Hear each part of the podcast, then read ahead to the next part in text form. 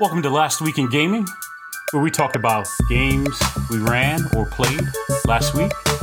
I'm your host, Mad Jay. Let's get started. Last Week in Gaming and the Diceology podcast are supported by listeners like you. Your support is what makes my show and the Dream Hustle happen. It helps provide the independence for the work, the shows, games, and the conversations I have. And I appreciate that. Consider supporting me on Patreon at MadJayZero, all letters. Let's make this our regular thing. My son and I took a road trip out to Dayton, Ohio to visit my baby brother and his brand new baby. We got in some board games with the family. My mom and dad came out, my brother's wife, uh, and we got to we got to do some board gaming.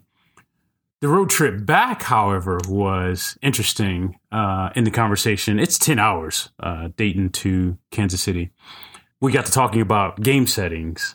My son brought up solar punk. We talked about cyberpunk, steampunk, magi punk, all the different punks, biopunk, right? And then I said, man, what do you think a game about or setting about debt, D E B T, debt punk might look like?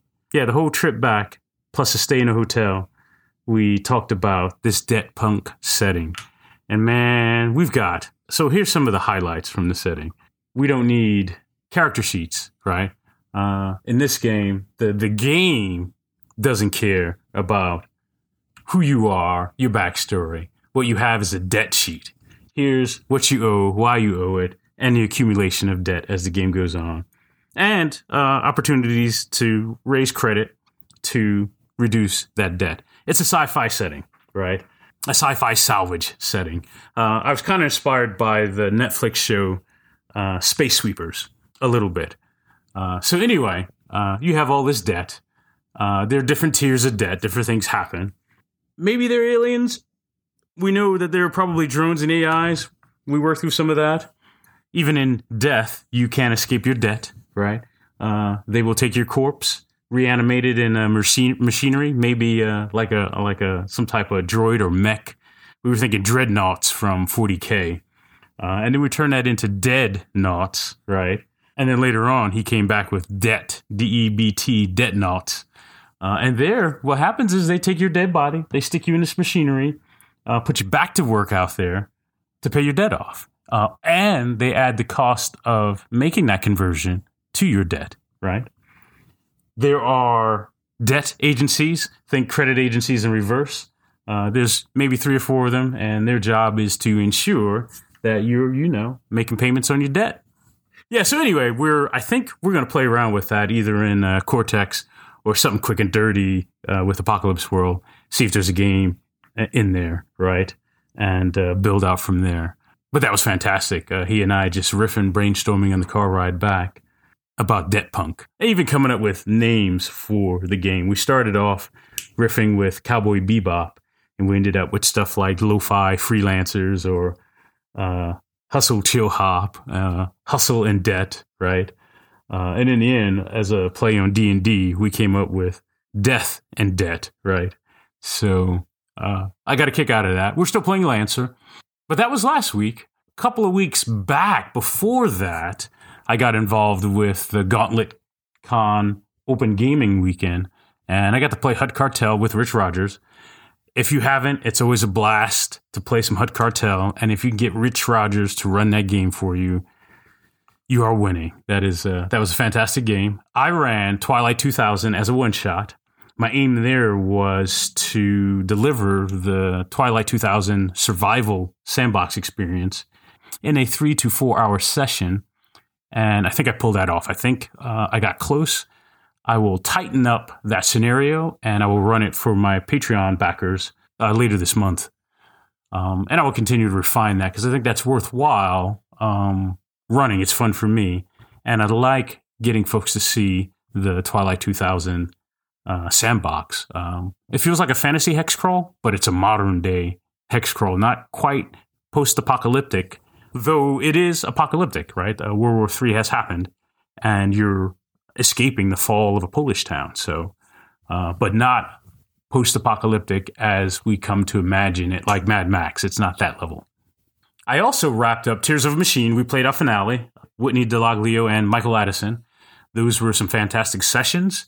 Uh, I got to sit down and talk with Russell Collins. Uh, Tears of a Machine Second Class is on Kickstarter. He's the game designer for that. That was fantastic to have kind of a post game discussion uh, with the game designer. So check that out on Diceology and uh, take a look at his Kickstarter. After that, it's been mostly prep for me over the past two weeks. Um, my vampire game is still alive or undead and uh, going. We've missed several sessions, but most of that is because of in real life summer interruptions. You know, folks going on vacation and things like that. I uh, I believe we're back on track this week, which is cool. I've been prepping their first job with their new employer, Cade. If you are my two players, Jeremiah or Sarah, you should probably stop listening because I'm gonna drop a big spoiler here in a minute. Three, two, one. So Cade is a werewolf. My players have not figured that out yet. They suspect something is off with Cade, but they're willing to do wet work for her. Uh, they live in the fa- favela that she kind of oversees. She's got uh, some, well, she's suspicious because she knows they are vampires and she doesn't quite get what their game is. So her first two jobs are kind of loyalty jobs, right? Whack a vampire for me, whack this crusade adjacent human uh, who's also a pain in my butt. And if those two things get done, right, they've kind of earned some trust from her. Um, they still have issues, problems with their anarch ties and the Camarilla ties. One or two sessions from now, I'll backtrack and see what's happening there. But right now, we're establishing uh, what the relationship with Cade is like at the moment. So that's been fun. I've been prepping that. I've been prepping the One Ring for Twitch actual play. We'll start playing that hopefully next week. We'll do a session zero pretty quick. Uh, Rich Rogers and Jeremiah Fry will be the two core players. And my plan is to cycle in guest players for one to however many sessions they can hang out and play and then cycle them off. Kind of like the old TV shows where they would have a guest star of the week or whatever. So we'll do that with some players, cycle them in, do some mini arcs, and play through the One Ring. We're using the alpha rules that are new from Free League, and we'll keep updating those as they put out, they get closer to their final. Um, I'm super excited that Free League has this game, and I hope to do an interview with those folks again, strictly about the One Ring. I'm also prepping Nahual. The PDF is out, and I think the prints are uh, close behind. Uh, this is a fantastic game about hunting angels. Nahual is a RPG of Mexican urban fantasy. It had a Kickstarter uh, some time ago, but the PDFs are out now by Miguel Angel Espinoza. I backed this hard, so I'm excited about it coming out, the comic being translated. The artwork is fantastic. So for my Patreon backers, I will run a series of these games. Uh, later this month, we'll do a session zero and figure out how long we're going to play and what we're playing. I'm prepping that now, reading through and prepping that now. I've been reading Vincent Baker's essays on using Apocalypse World to outline and playtest your game. And I've been doing that with a thing that's been rolling around in my head for a long time. Uh, the working title is Pinx. Think Car Wars mashed up with En Garde, and you won't be too far behind. We play to find out what your driver status is at the end of a racing season Meaning, are you the the top driver? And I don't know what top driver is yet. Uh, are you the most loved driver? Are you the infamous driver? Right. At the moment, I've got uh, some playbooks. I think there's a driver playbook. I think there's a playbook for your vehicle, uh, and you might have several vehicles depending on how the game goes for you. Uh, I think there are track races, and I think there are arena battles um, out the gate. So I'm working through those systems now, walking through the essays that Vincent Baker has uh, put out there. And we can talk about it. But I'm excited about that and working through that process.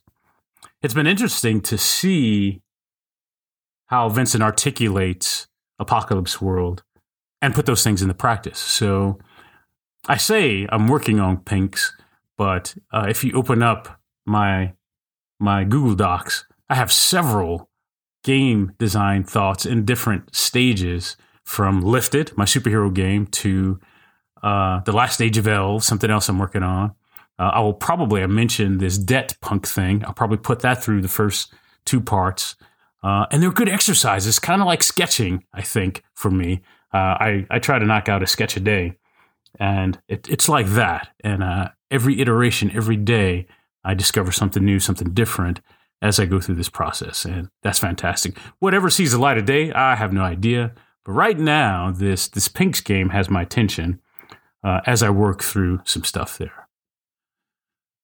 Sorcerer the Fallen, I have a finale to finish. Brendan and I, uh, again, summer is interrupting our game schedule, but that's a that's a finale we are going to finish.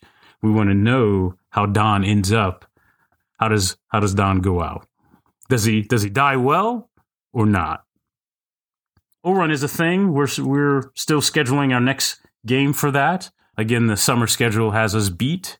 The same goes for Dictionary of Mu with Marduk. Marduk forever, right? Uh, as soon as our schedules settle out, we'll return to those games. We will not be returning to our Nibiru game on Twitch. And I'll have a post about that, about ending games early. I think we had a good run. Uh, Nibiru has been fun, but weird for us. And I'll talk about that in my post. And we're just going to leave it on that fourth session cliffhanger, right? Uh, which is perfect, right? So, my lifted zine, uh, I'm wrapping up my first draft. I'll send that off to the editors and then we'll start layout and stuff. Games are still ongoing, so I think we'll be adding to that draft, but most of that stuff goes in the uh, higher tier zines.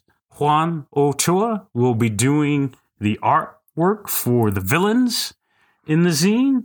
My thought here with Lifted is the heroes uh, are going to get made. I don't have an iconic set of heroes, but I will have an iconic set of villains.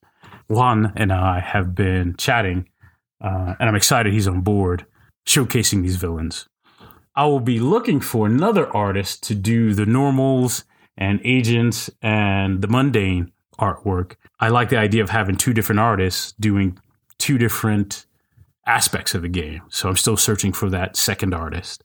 This has been fun putting the lifted zine together, the artwork together, playing the games, pulling those different pieces into the zine. I will, I mentioned it before, I'm looking forward to catching up with my friend Paul Beakley of the Indie Game Reading Club out in Arizona in September. And we will talk about making Lifted its own standalone thing. I'm excited about that. That's my last week in gaming. Tell me what you're playing, what you're excited about, uh, what's new on the horizon for you? Let's talk about games. That's my show. Thanks for listening. Send your comments, questions about this episode to me. I'm on Patreon at MadJayZero, all letters, or send it to Twitter at GoDiceology. And you know, subscribe, rate, and like. Let's make this our regular thing.